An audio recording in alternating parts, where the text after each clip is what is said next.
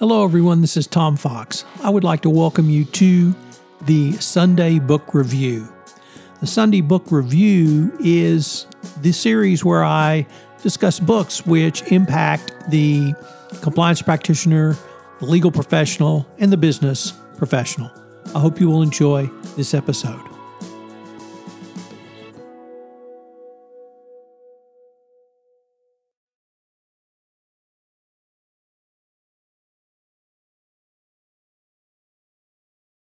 The Sunday Book Review for September 26, 2021, the Leadership Edition. And we begin with Bob Woodward and Peril.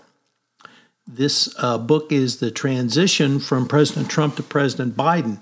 It was one of the most dangerous periods in American history.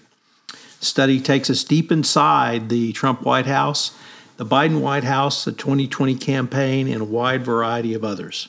In this first inside look at the Biden presidency, it also takes a look at the challenges of a lifetime. Peril is the extraordinary story of the end of one presidency and the beginning of another, and the culmination of Bob Woodward's news-making trilogy on the Trump presidency. Next up, Humane How the U.S. Abandoned Peace and Reinvented War by Samuel Moyn. In the years since 9 11, we have entered the age of endless wars. With little debate or discussion, the U.S. carries out military operations around the globe. It hardly matters who's president or whether liberals or conservatives in power.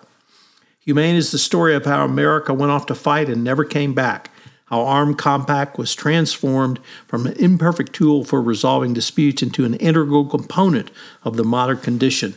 As, Amer- as American wars have become more humane, they've also become endless this provocative book argues this development might not represent progress at all. Next up, My Life in Full Work, Family, and Our Future by Indra Nooyi. For a dozen years, Ms. Nooyi was the CEO of one of the world's most admired companies, PepsiCo. She redefined what it meant to be an exceptional leader. The first woman of color and an immigrant to run a Fortune 500 company, and one of the most strategic thinkers of our times. She transformed PepsiCo with a unique vision, a vigorous pursuit of excellence, and a deep sense of purpose. Now, in a rich memoir brimming with grace, grit, and good humor, the book offers a first hand view of Nooyi's legendary career and the sacrifices she made. Generous, authoritative, and grounded in live experience, the book tells a story of an extraordinary leader's life, a moving tribute to the relationships it created, and the blueprint for 21st century prosperity. And we conclude with The Contrarian, Peter Thiel, and Silicon Valley's pursuit of power. Since the days of the dot com bubble in the 1990s, no industry has had a greater impact on the world than Silicon Valley. Few individuals have done more to shape it than Peter Thiel. The billionaire venture capitalist and entrepreneur has been behind the scenes operator influencing countless aspects of our contemporary life, from the tech we use to the delicate balance of power between Silicon Valley, Wall Street, and Washington. But despite his power and ubiquity of projects, no public figure has been quite so mysterious.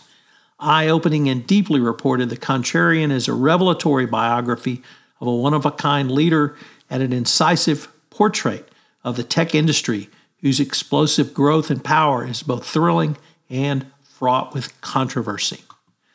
These are all books on leadership that you can draw some good examples, some bad examples, and some examples that you can use in your leadership style as a compliance professional.